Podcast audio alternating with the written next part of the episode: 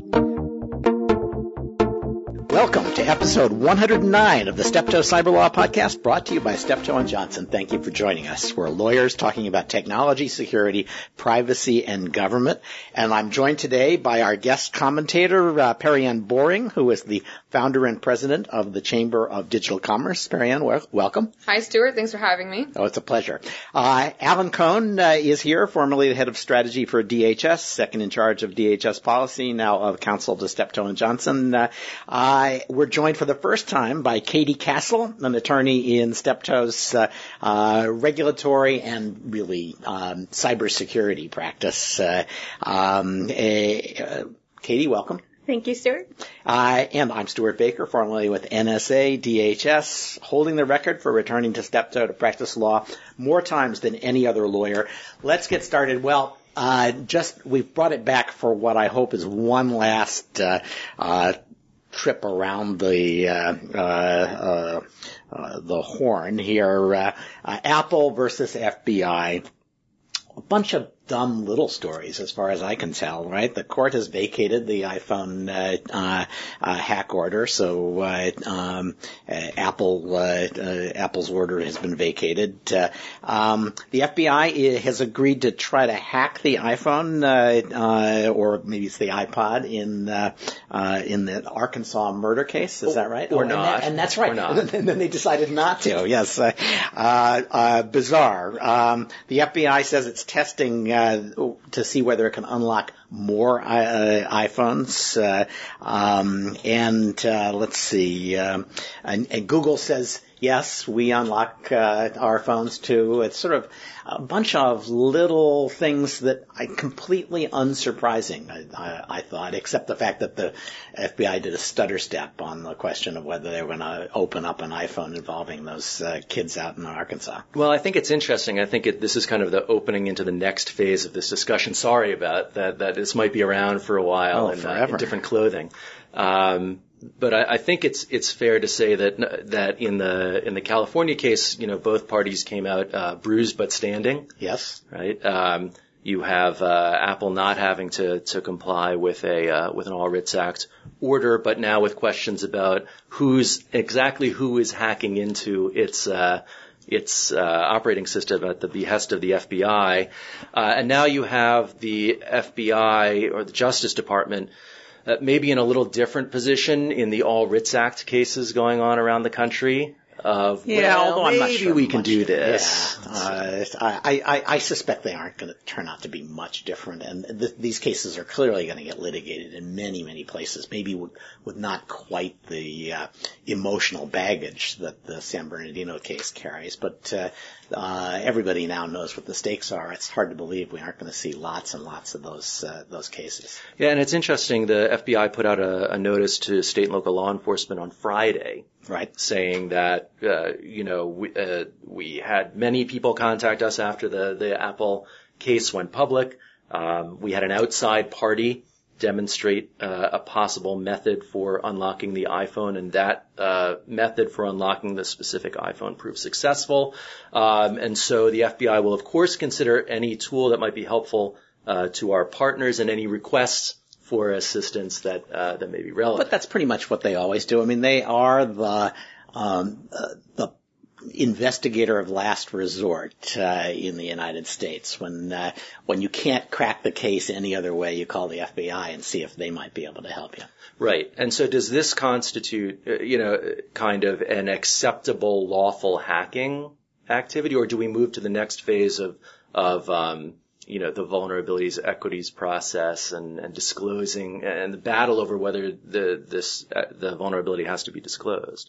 Yeah, I, there have always been those sorts of uh, uh, battles. I guess what's different is the battle up to now has usually been some poor uh, defendant, criminal defendant, saying, as indeed I think there was a case. Uh, there's the story this week uh, where uh, uh, some guy who was a child porn aficionado uh, uh, was caught up because the FBI had gotten access to the Tor node had, that had all this child porn on it, and he wants to know how is it that you got access to that since it was something where the FBI had taken it over essentially, and so the defendant is saying you need to tell me exactly how uh, you got in, and, and obviously that's a kind of gray mail. Uh, uh, they want to make sure that the uh, uh, the government uh, pays a heavy price in disclosure if they want to convict this guy. And of course, that that's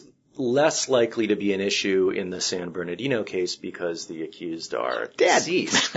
Not so in the Brooklyn case. That's right. Uh, where, of course, you have a little bit different setting. Uh, you have a, drug uh, defendant, not a terrorism defendant. Yep. You have an older version of the of the operating system, but you still have the the same cudgels to be wielded by the parties. So here's my grouse of the week about the uh, uh, the Apple fanboys that have uh, been pursuing this case. The the, the notion is that uh, somehow the FBI has this this this vulnerability, and if they don't share it with Apple and patch it up, uh, uh, millions of phones everywhere will be uh, uh subject to uh, uh, compromise.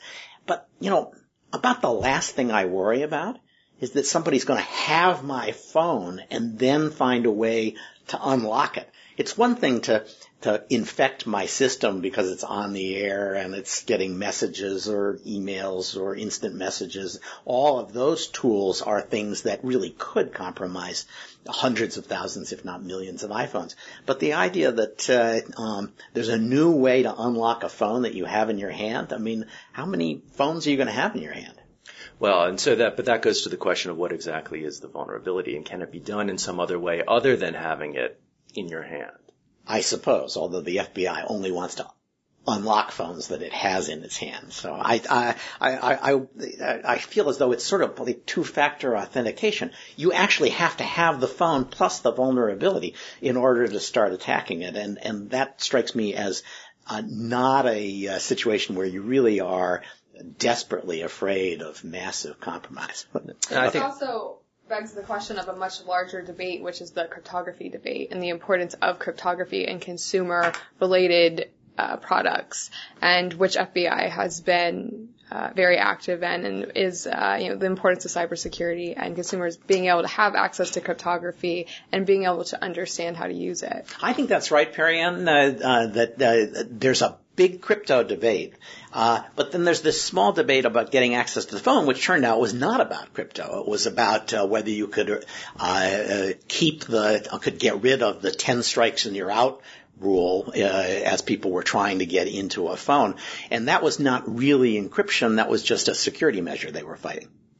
But it's interesting, you know, we've been talking about this in a number of different settings, particularly like the Wassenaar debate, uh, about how, you know, pretty much any government that you, that, um, that exists out there is talking from two perspectives on the question of uh, encryption beneficial or detrimental. Absolutely, and, and, you know we're getting that now. The the French who were beating us up for uh, uh, invading their privacy and their, those big American companies that don't care about privacy. Now suddenly they discovered that uh, uh, Apple is saying, yeah, we're not going to un, un, open up these iPhones, and they say, well, we've got all these iPhones from the attacks in Paris and Brussels. You gotta undo that, and if you don't, we'll, we'll charge you a million dollars uh, in fines. Uh, so that's the pending legislation in the uh, French Assembly. Exactly, exactly. Um, and I think, and it's interesting even within the European Union, um, and this is no uh, no surprise to you and other similar officials who who got the the uh, privilege of negotiating with them. Um, there's always going to be a multitude of uh, of perspectives uh, as you as you tour around the member countries. So you have uh, uh, folks like the Dutch saying, no, no, no, no, we're not, we're not, we don't advocate for this at all, and and you have the French uh, with uh, uh, a recent conversion to the cause of of unlocking iPhones. All right, so I, here's here's a, topic that I just can't help but uh, uh, talk about because I actually blogged it, uh, and this is this is another encryption issue.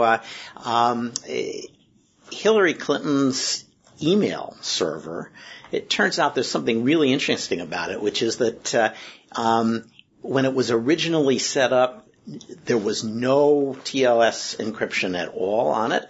Uh, and then uh, after she'd been sworn in, after she'd taken a trip, uh, suddenly in March she gets a an encryption uh, um, uh, digital certificate that uh, guarantees that um, the transmission, at least, is encrypted. and I thought that was interesting, partly because I thought I wondered what the hell got her so interested in having a certificate in March. Uh, um, and now, thanks to FOIA, we have something that's very interesting and suggestive of what was going on because it turns out that in March the government uh, um, uh, uh, began um, uh, uh, to release some uh, some emails, and what it turns out is during March, after Secretary Clinton had gone to China and sent emails, presumably, gone to Indonesia, gone to South Korea, gone to Japan. Um, in March, uh, the um, security forces at the Secretary, the uh, Secretary of State's office start saying, you know, you can't use these Blackberries. You've got to stop. Uh, and they sent in a, a, a, memo, and most of it de- uh, has been declassified. A couple of pieces are declassified, uh, are still classified. One of the classified sentences apparently said, well, there was a security incident that the intelligence community identified uh, on your trip that is relevant to the question of why you shouldn't use BlackBerry. And so uh, it turns out, it seems to me, that what we have is a situation in which the government uh, discovered um, sometime on the trip that Secretary Clinton took in Asia, uh, the government discovered that somebody was listening to her uh, reading, reading her mail. Uh, a lot of reason to think they were reading her mail and that they finally told her about it about the middle of March. And by the end of the March, she had gotten herself a new digital certificate, uh, which I, I thought was interesting because it means we have a lot to understand about exactly what was happening in the State Department in March of uh, uh, 2009. So, Stewart, so fresh off of your uh, your winning interjection into the Apple versus FBI case, where you had the Stewart Baker declaration. Oh, I could that, do a deposing Hillary Clinton. Now you're trying to get into the um, uh, to the presidential that, debate. I, I, I don't have. I I, I think. Uh, that campaign already has enough snark to uh, uh, uh for anybody. Uh, so I don't intend to write a deposing Hillary Clinton post. But yeah. I think it really is interesting. I mean, it's just odd that she would have suddenly gotten that certificate. Yeah, it's it's interesting, and uh, but I did I did pull off um, a kind of a, a, compilation that our friends at the Center for Strategic and International Studies had done of kind of major uh, uh, hacking events over the last mm-hmm. several years, and and so um, there were some other things going on around that time. So from April to October 2008, as was later uh, disclosed, you had an ongoing um, apparently an ongoing theft of over 50 megabytes of email messages and attached documents from the unclassified State Department networks. Yes. Oh, okay. That's right. All that's Cablegate. Yep. Yep. yep. November 2008, you had um, breaches of the classified networks at DoD and CENTCOM. Uh, even CSIS was hacked uh, in December to try to read the emails of incoming uh, uh administration uh, folks uh, FAA computer systems hacked. So there's a we're, oh, we're still a little bit shy of the current kind of lockdown on. Uh, oh no, we're totally not locked down, but I, I, there's just there's just no protection at all for the emails. I mean, this is. The, failing to get a digital cert and run TLS uh, is the sort of mistake if you're sending credit card numbers that uh, no one should be making. Um, all right. Uh, uh well, I wanted to talk a little bit about the FCC rules, and uh, the FCC has now come out with privacy rules, uh, and uh, these are the rules that famously the FTC commissioner has been grousing and moaning and, and snarking about. I mean, really, it's more snark than, than my uh, uh, Tim Cook uh, uh, message. Uh, um, and now we've seen the rules, And at least uh, some people are saying, uh, some of the reporters are saying, well, they're actually pretty tough. Uh, Katie, did you look at those? Uh, did you think they were tougher than the FTC's rules?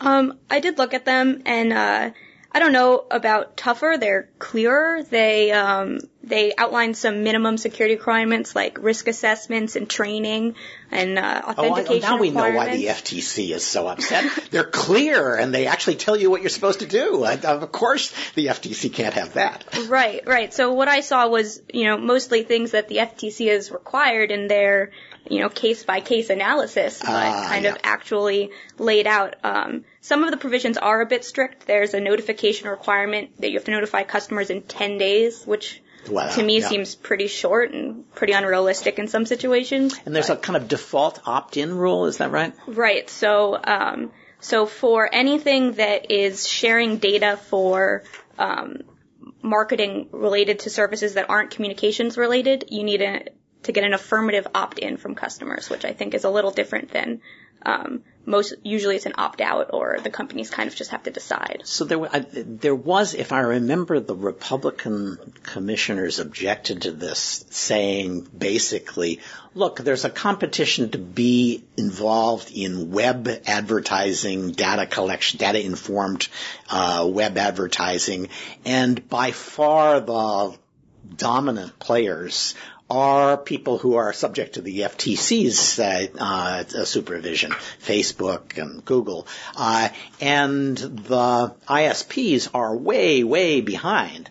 Uh, and and I, the, the Republicans were basically saying, why are we burdening the folks who are the furthest behind in actually uh, uh, dominating this industry um, instead of giving them uh, a, an easier regulatory time. It seems as though we are regulating the number five players much worse than much more heavily than the number one and two players. Right. I think that's that's the argument they're making, and the argument I've seen, the really only argument I've seen, um, kind of describing why would be that um, when you choose your ISP, you don't you can't necessarily um, negotiate as well or kind of change service providers on a whim, whereas right, because you can, I can stop I, visiting. I can clearly uh, uh, uh, choose whether to use Facebook or not. Exactly. My, my, my family would never just refuse to communicate with me if I don't use Facebook. exactly. Uh, yeah, I'm I'm I'm guessing that's not the. Uh, you you do usually have at least two ISPs you can choose from. You can use your cable company or your phone company. Uh, I don't think they're. The, I don't know who's number two to Facebook, but uh, uh, it's not exactly a, a serious competitor. Right. And the, the other argument against the opt-in that I've seen is that it's actually against consumer preference that consumer most consumers would prep would prefer to opt in anyway, so they would just right. Um, they're well, just kind of wasting resources. And, and I do think, you know, the, the problem the ISPs have is oddly they, they are technically in the very best position. You can't go anywhere on the net without asking your ISP to send you there.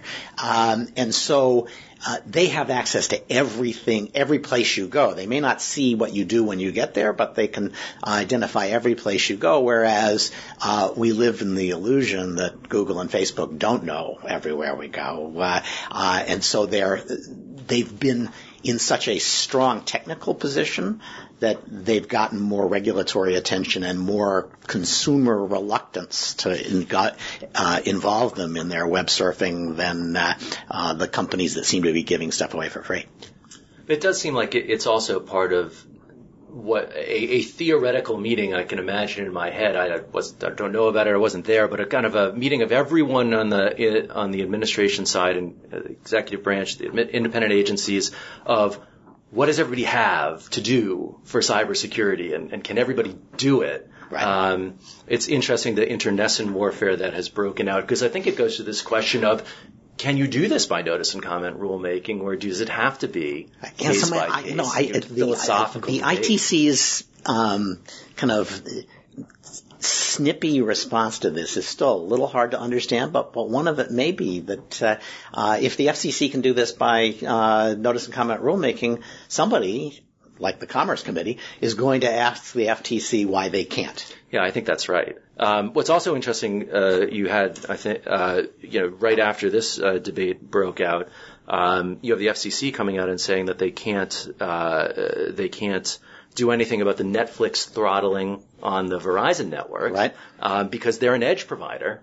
Ah, not they're, an not, they're not regulated. Yes. Right, right. Um, so it may be less um, what's the best regime that applies and more, you know, what can I do? What's my place at the table in this uh, in this debate? Well, maybe the FTC will say that they can do something about throttling. Uh, you, you never know. They, uh, uh, you could imagine them saying, "Well, if they can't, maybe we can, and uh, uh, we'll show them up." Exactly. I did want to go back to one other thing that Katie pointed out, which was the the breach notification provisions. Yes. And there's actually um, there's three elements of it. Number one, that you have to notify affected customers of breaches no later than 10 days after discovery, as Katie explained. You have to notify the commission of any breach no later than seven days after the discovery, um, and you have to notify the FBI and the Secret Service um, of breaches of customer uh, uh, private information reasonably believed to relate to more than 5,000 customers no later than seven days after the discovery and at least three days before notification of Wow, customers. this is complicated. huh? Yes, well, it's number one complicated. It kind of reminds us of the the Nuclear Regulatory Commission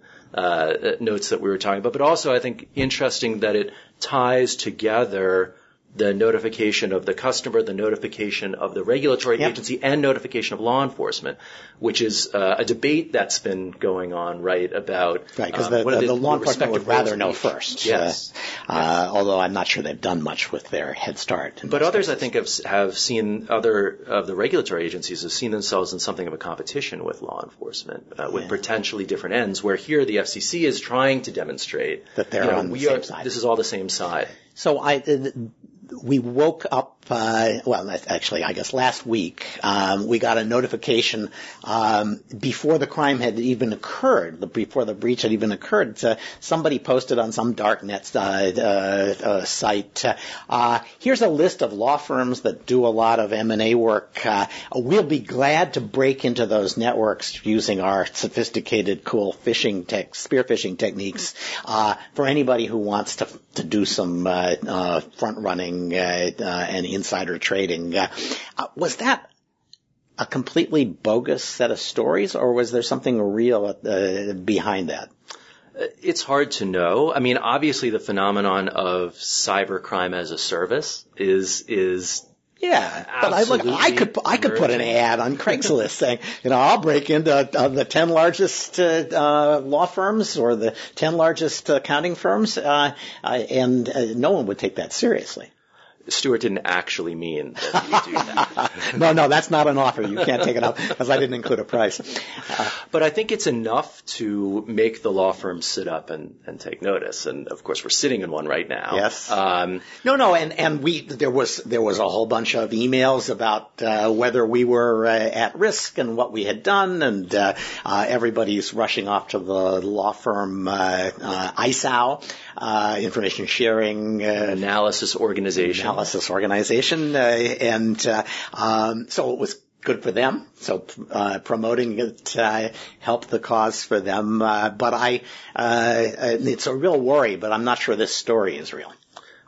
You know, I think unfortunately we're going to going to have to uh, to wait and see, and that's always a bad place to be. Um, apparently, the FBI did uh, issue an alert um, about the about potential attacks, so there's enough seriousness around it that. Uh, that Well, actually, should, uh, the most serious thing uh, just came uh, was in the paper this morning. This law firm in Panama, Mossack Fonseca, had the biggest breach in WikiLeaks history. I mean, terabytes of data uh, compared to the uh, you know couple of gig that came out of uh, CableGate, uh, I- and uh, they have exposed all of the uh, uh, companies that people set up under uh, uh, with phony directors and phony uh, uh, executives to hide their assets around the world, including some of Putin's cronies, a bunch of people from Iraq, the a, a political leader in Iceland. I, I think that may mean that WikiLeaks may not be serving out of Iceland much longer.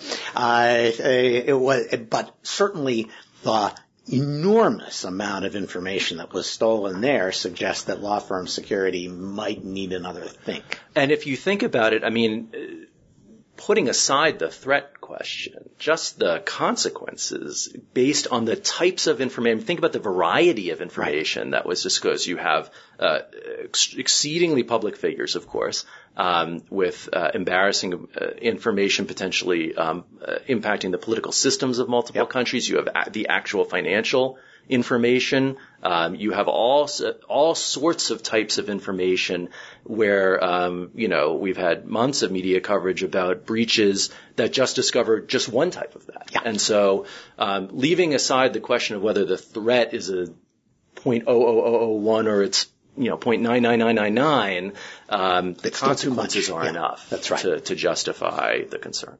Yep. Uh, okay. Um, and um, two or three other quick stories that I just uh, uh, saw. Um, uh, the FBI, of course, is fighting that with that uh, defendant in the child porn case. What I was struck by is a story from Cloudflare that said 94% of the traffic that comes from Tor is objectively evil. Uh, uh, it is actual malware, actual uh, exploits, demands for uh, for payment, uh, um, bot instructions for DDoS attacks and the like. So 94% of the stuff that they're sending, putting that's before you even ask are people going to sites that have child porn, uh, where uh, surely uh, 60 to 80 percent of the site traffic is that kind of thing. Uh, so that's the 60, 80% of the 6% that they weren't talking about in Cloudflare. Uh, you know, uh, the U.S. government funds Tor, but pretty much pays 90, 80% of their expenses. Uh, that's looking like the worst possible bargain. You've got all these criminals benefiting from it, and they keep talking about some human rights campaigner someplace who gets the benefit of it. I, am not sure it's it, it's worthwhile anymore. Well, what's interesting is if you know if you take the the the split that you've said of the 60 to 80 percent, and it's a, it's a reasonable estimate of the six percent. The 94 percent was interesting. That Cloudflare said is not only is it per se malicious, it's basically automated. Yes. This is all, you know, comment spam, vulnerability scanning, ad click fraud, content scraping, login well, this was scanning. Cloudflare like basically it's, it's, saying we, we will protect you from this stuff. We, we, we will give you the option of saying just don't send it to me uh, if you're an enterprise. Uh, and we're going to have to provide special scrutiny to uh, exit node uh, traffic, which certainly makes sense. Uh, uh, but it is you know, Tor was sold to us on the same basis that uh, encryption everywhere was sold to us. It's going to be great for privacy. Turns out maybe it is, but it's really great for crime. Uh, last uh, uh, uh thing is just a recommendation, but it's all ties to this. Uh, uh, there was a great series of stories about this criminal uh, mastermind who you know had done contract murders and a whole bunch of other things uh, uh, named Le Roux. It turns out that he before he turned to cyber to to that kind of crime, he wrote the uh, basic code behind TrueCrypt, which is what everybody uses the open source or quasi open source uh, um, uh, encryption uh, tool that's very easy to use and very effective, uh, and that um, Edward Snowden famously uh, leaked uh, data suggesting that NSA was having trouble with True, TrueCrypt. it turns out that the guy who wrote it was not some human rights campaigner, but a guy who on on the verge of turning into this criminal mastermind who is written about in whole series that uh, uh, is linked to in the in a New Yorker article, but uh, worth reading just because of the weird interface between nerder, complete nerdery and uh, uh, you know uh, contract murder. yes, exactly. All right. Uh, well, that's uh, with that lead in, Perianne Boring. Uh, uh we're going to talk to you a little bit about uh, um, uh, Bitcoin and the Chamber of Digital Commerce. Um, Perianne has a has had a great career in a relatively short period of time. you were a uh, contestant in uh, beauty contests. You were a journalist, uh, uh, and then how did you get into uh, the Chamber of Digital, Commerce? So I first came to DC uh, to work for a member of the House, and uh, I worked on financial services. on, the, on the committee. Um, he's on the committee now, yeah. Congressman Dennis Ross of Florida. Um, one of the key pieces of legislation that I worked on was the Jobs Act, which brought us crowdfunding, peer-to-peer lending type rules. Uh, Bitcoin digital currency was a similar technology that the committee was briefed on while we were debating the Jobs Act. Um, it did, did, not end up making its way into the legislation. However, it did pique my interest. As someone who studied monetary policy, I come at this from an economics perspective. Yeah, so this is this is very similar to what happened to me when I was at NSA. Uh, people came in and said uh, the internet's going to change everything, and internet commerce is going to change everything, and we need uh, uh, encryption to enable uh, internet commerce. And I got really interested in it, and it shaped the rest of my career. There's a lot of parallels between the early days of the internet to the blockchain, and we're in very early days of blockchain technology.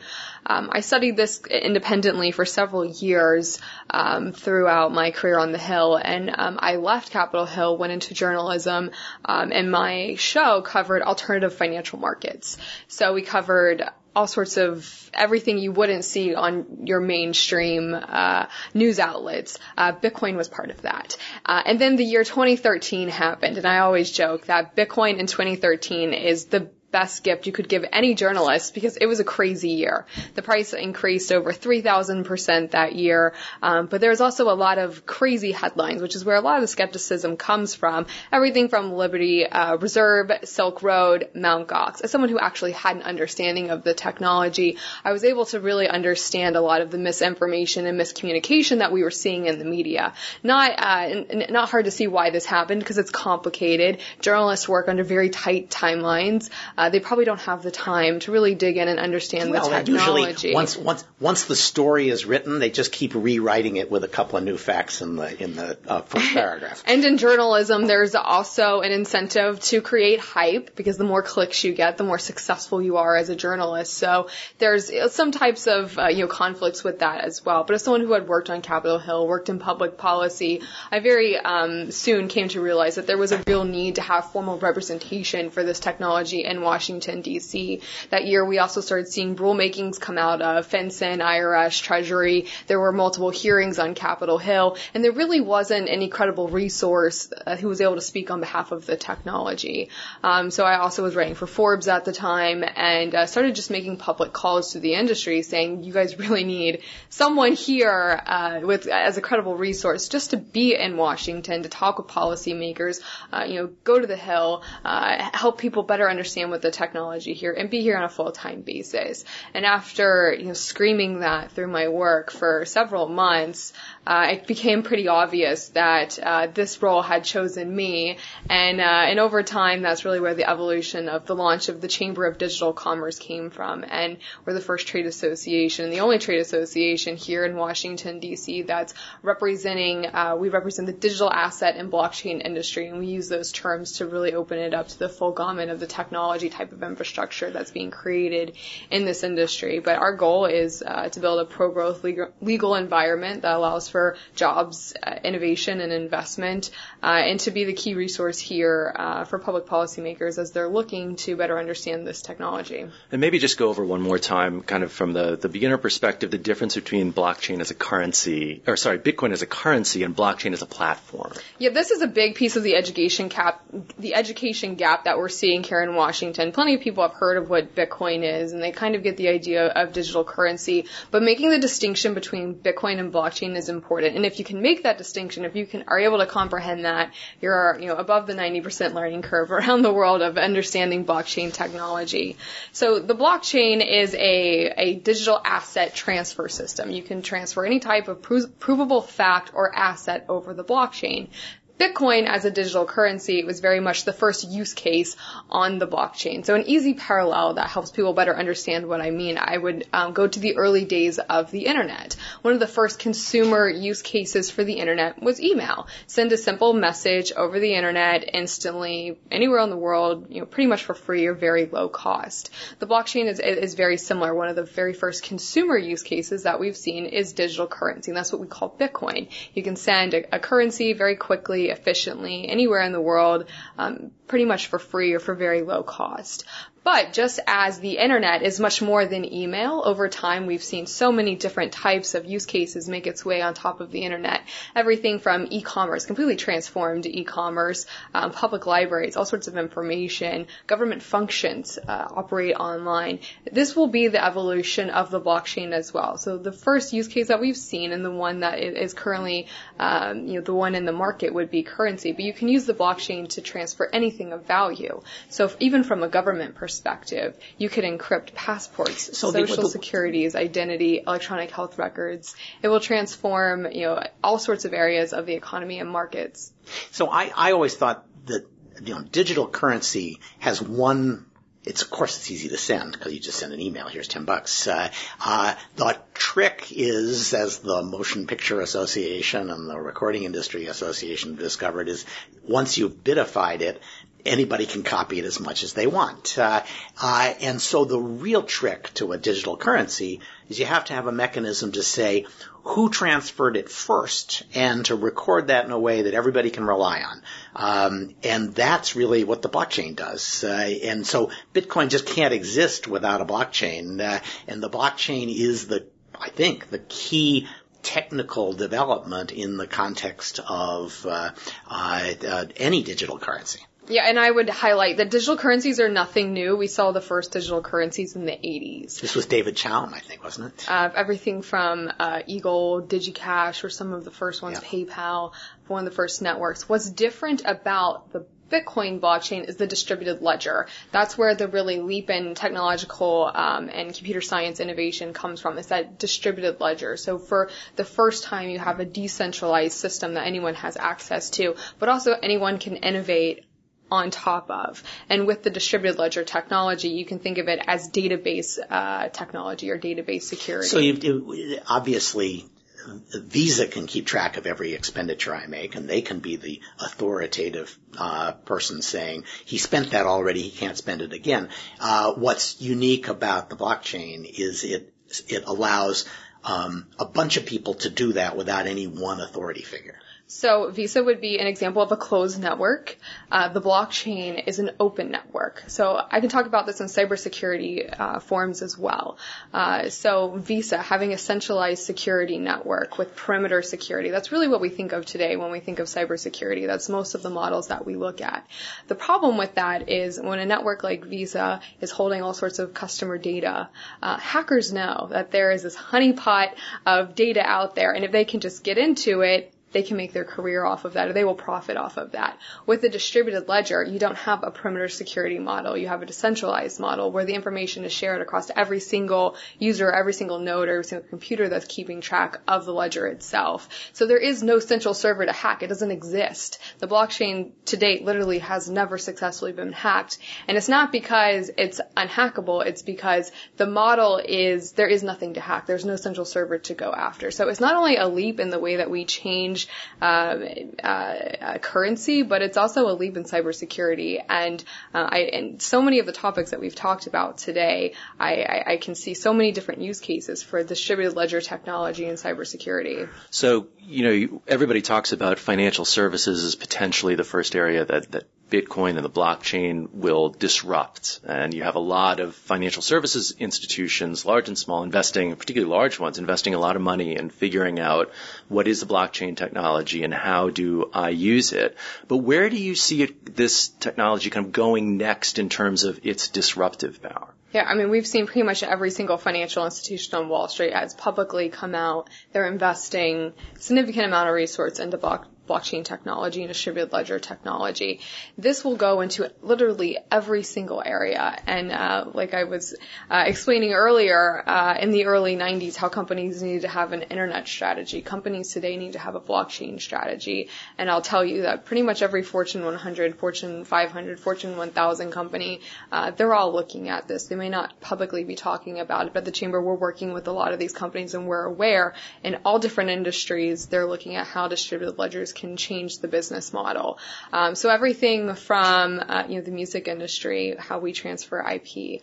Um, I'm a big advocate for electronic health records. I was in the White House the day the Affordable Care Act was signed into law. Electronic health records have been mandated. Uh, how are we securely going to put consumers' health, patients' health records in a digital form. Well, the cryptography behind the blockchain uh, could be a way to do that. We've also seen in the UK the chief scientist, Her Majesty's chief scientist, uh, put out a study last month outlining uh, a number of different use cases within the public sector. So here in the United States, um, everything from uh, uh, social security cards to uh, passports. I already mentioned electronic health records, taxation, um, public benefits, being able to follow them all the way through through uh, for greater transparency to ensure, um, you know, to, to, root out corruption. These are all potential use cases, uh, and and through our work at the chamber, we're working with a lot of different uh, the, the global IT consultancies who are working on these strategies for governments, for public sector, private sector. So over the next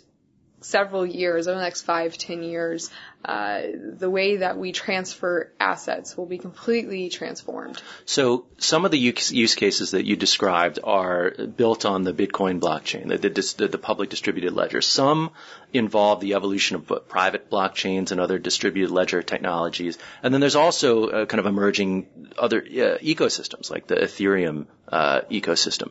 Uh, where does the chamber see uh, kind of all of this going? Does the chamber favor any one approach over another? So we don't favor any type of digital asset or distributed ledger technology. We are what we say technology agnostic because we're working on public policy, legal regulatory implications. So whether you want to do a public blockchain or a private blockchain or Ethereum or a Ripple, from a legal perspective, it's all pretty much the same. Uh, and we, we think the markets should uh, be the ones who really decide what's going to be uh, the best use case uh, going forward. Um, there is a big trend uh, in uh, a direction from away from the the public Bitcoin blockchain. Uh, and, and it makes sense. So for financial institutions who want to use distributed ledger technology, financial institutions are some of the most regulated entities on the planet. They have very strict rules of who they can and, and cannot do business with. So when you're working on a public blockchain, uh, there's all sorts of compliance questions, questions that are not clear. The regulators have not been very um, ha- been very clear in, in, what is permissible and what is not permissible. So, so this this is the problem that, that at least in the first instance, all of those transactions are anonymous. You can't tell who, who made the transfer. Is that right? Well, and well, even a greater question if you look at something like OFAC. Um, so I'm using my my company is holding Bitcoin. It might be a bank, and some of my customers have decided they want Bitcoin. Now I'm holding Bitcoin. What if that Bitcoin was mined on a computer in North Korea? How how is that interpreted under mm-hmm. you know with could could that be an OFAC violation? Maybe we don't actually know because we don't have clarity. But as a financial institution, I'm not willing to take that risk. So I need to have more control over the information that's coming in and out of my system. Over time, as we begin to see the evolution of this technology make its way into so many different industries, even into the public sector, we will get more regulatory clarity. But in these early days, companies have to be safe in the way they approach that. And there's some other trade-offs between those different types of distributed ledgers, right? So you have the Bitcoin blockchain, which is pseudonymous, basically. Um, but it's not alterable by uh, by anybody outside of the protocols that are established on, on the computers. Private blockchains, you can have you don't have to have uh, anonymity or pseudonymity on the on the private blockchain, but the private blockchain is administered by some type of central entity, um, and as such, it is amenable to to alteration.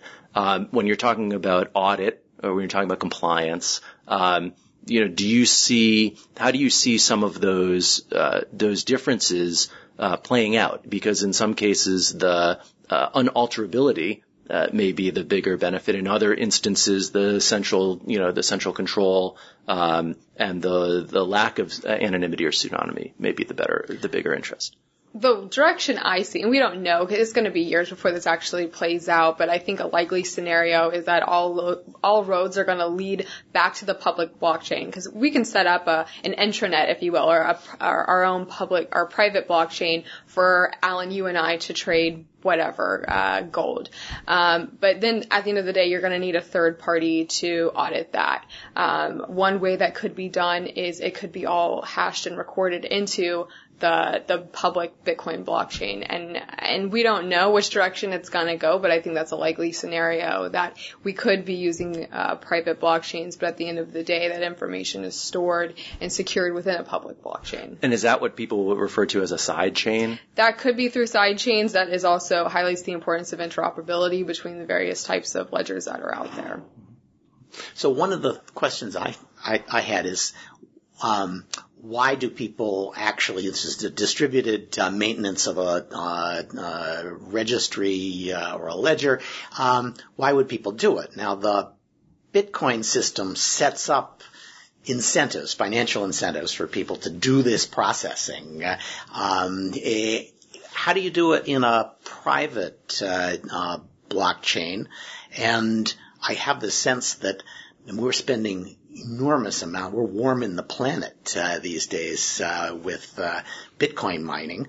We don't actually have to do that much calculation in order to maintain a registry. Should there be some other compensation mechanism for the people who are maintaining the registry that is a little less uh, uh, computationally and energy intensive? So for the types of entities that are wanting to use private blockchains and really the lowest hanging fruit that we see here is for clearing and settlement um, that would be a proprietary network, and they would have a proprietary solution to that. So, so they just they just say we'll give you a nickel every time you run one of these uh, uh, blockchain calculations for us. Well, I mean, the incentive would be built into into the protocol itself, right. but also these systems are being set up to, at the end of the day, bring down costs. The cost of clearing and settlement can significantly. I mean, Santander wrote a report saying they believe they can save twenty billion dollars a year by using a distributed ledger for clearing and settlement. So whatever whatever the incentive is, they're still going to have a huge amount of cost savings in the legacy systems that the financial institutions are currently using. So a financial system could, a financial institution could just, in theory, just dump their current uh, ledger systems and move to a private blockchain and save that kind of money? No. So there's a lot of regulatory questions and compliance questions here. So in order to update any type of legacy system into anything, whether you're going into the distributed ledger or something else, uh, obviously there's going there's a lot of questions from a regulatory perspective on how to do that. And that's part of the work of the chamber is helping institutions who want to use this technology being able to get from theory to implementation. So where do you see some of the biggest hurdles on the regulatory, the legal side to this type of kind of fundamental changeover in the way that the, the, at least the back ends of these systems work? So the biggest challenge that we see here from a regulatory perspective, especially in the U.S. federal government, is that well, one, there's very little understanding about what this technology actually is, and then like you had mentioned that law enforcement is in competition with regulators. That's very true here as well. And also regulators are in competition with regulators. And we're seeing regulatory arbitrage across various international jurisdictions. So I'll walk you through a couple examples here and just within um, the U.S. federal government. So FinCEN was the very first regulator that put out guidance on virtual currency Bitcoin technology where they're calling Bitcoin virtual currency. They regulate it like a currency. Uh, then you go to another area within the U.S. Treasury, the IRS, and they regulate it as property. Then you go um, outside of that, uh, the CFTC, the Commodity Futures Trading Commission, for example, they have testified in Congress saying that Bitcoin itself does meet the definition of a commodity under the Commodity Exchange Act Act and they are regulating it as such. Now you go over to the SEC, the, the Securities Exchange Commission. They are looking at this through the lens of security. They, there have been enforcement actions on these types of technologies, companies using these technologies for, as a securities perspective. So I just walked you through four different examples from property, currency, commodity, security, and that's only four entities, and we're already engaged with over 10. So from a company who wants to use this technology, you can just imagine how complicated it is to be in compliance with all of these different regulators. And if there are conflicts of laws between the different regulators, it might be impossible to actually be in compliance with everybody at the same time. Not to mention that this is global technology. It does not see borders the way that we do with other types of e-commerce infrastructure that we use. Uh, so it needs to be able to work seamlessly across the various jurisdictions. So those, are, those are those are all people trying to regulate the the Bitcoin, which has a lot of has gotten a lot of regulatory attention and a certain amount of regulatory angst. I'd be surprised if the blockchain could be regulated as property or as a security. Uh, um, uh, I wonder how much regulatory attention blockchains are getting and from whom. Well, as we're looking at this through the lens of a, a, currency perspective, it's important that as we're putting out various regulations and guidelines, that those definitions are written with a narrow focus to ensure that business models that have nothing to do with the currency don't get caught into regulation that weren't intended to. Ah, okay. So the people who, obviously, if you run a blockchain, you're dependent on Bitcoin ultimately paying people to do your uh, your ledger maintenance, uh, and you don't want to find yourself regulated just because you are dependent on uh, Bitcoin, or worse, have the structure that um, pays your ledger maintenance uh, suddenly cut out from under you because uh, Bitcoin has run into some regulatory headwind. Right, and so as we're working with regulators who ha- see concerns through currency implications, and, and rightfully so, there's all sorts of risk with that. Uh, it's it, it's important that the regulators understand what else this technology can do. It's important that they understand the difference between Bitcoin, a digital currency, and the blockchain, the digital asset transfer protocol. Uh, that way, as they're writing regulations, they're not putting in uh, you know, definitions that can include software developers or you know other business models that have nothing to to do with the currency itself. All right. Well, I we, are coming to the end of the program. We always ask our guests if they've got any upcoming events or speeches or uh, papers they want to plug. Is there anything our uh, listeners ought to know about uh, future appearances that you're going to be making? testimony so we just got through our, our big uh, conference, the DC Blockchain Summit, which was March 3rd, which was uh, standing room only, sold out, and a huge success. Great. Um, throughout the rest of the year, we're going to be rolling out a series of best practices, uh, industry guidelines, uh, all sorts of regulatory proposals, uh, and how do people come to participate in this? If there are people listening to this, either in the government or in private industry, who want to participate, what should they do? They should contact our um, us through our website, digitalchamber.org. Our membership is open to all those interested in using uh, blockchain-based technologies and digital asset technologies. And we have a number of working groups that are working on a number of different regulatory challenges for the industry. And uh, it's important to be a part, and it's important to be engaged. It's important to have a seat at the table.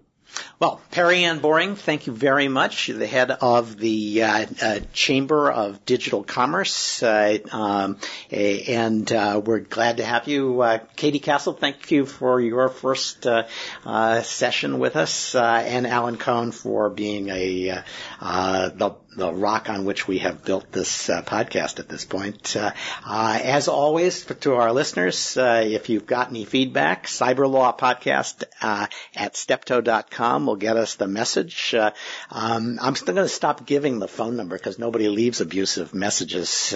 but please do go to iTunes and leave us a review. The more reviews that you will leave, the harder it will be for Tim Cook to cut me off when he realizes that I'm there. this has been episode 109 of the Steptoe Cyber Law Podcast, brought to you by Steptoe and Johnson. Coming up, we're going to be joined by Suzanne Spalding, who's the Undersecretary for NPPD, the unfortunately named uh, Cyber and Infrastructure Protection uh, uh, uh arm of DHS, by Michael Hayden, former CIA Director, former uh, NSA Director, the only person to have done both of those jobs, and the author of Playing to the Edge, American Intelligence in the Age of Terror, uh, and Orin Kerr, our computer crime uh, law guru who uh, uh, has been on before, but it's been too long since he was on to uh, correct all of our legal errors on the cyber uh, law. Uh, and we hope all of you will join us as we once again provide insights into the latest events in technology, security, privacy, and government.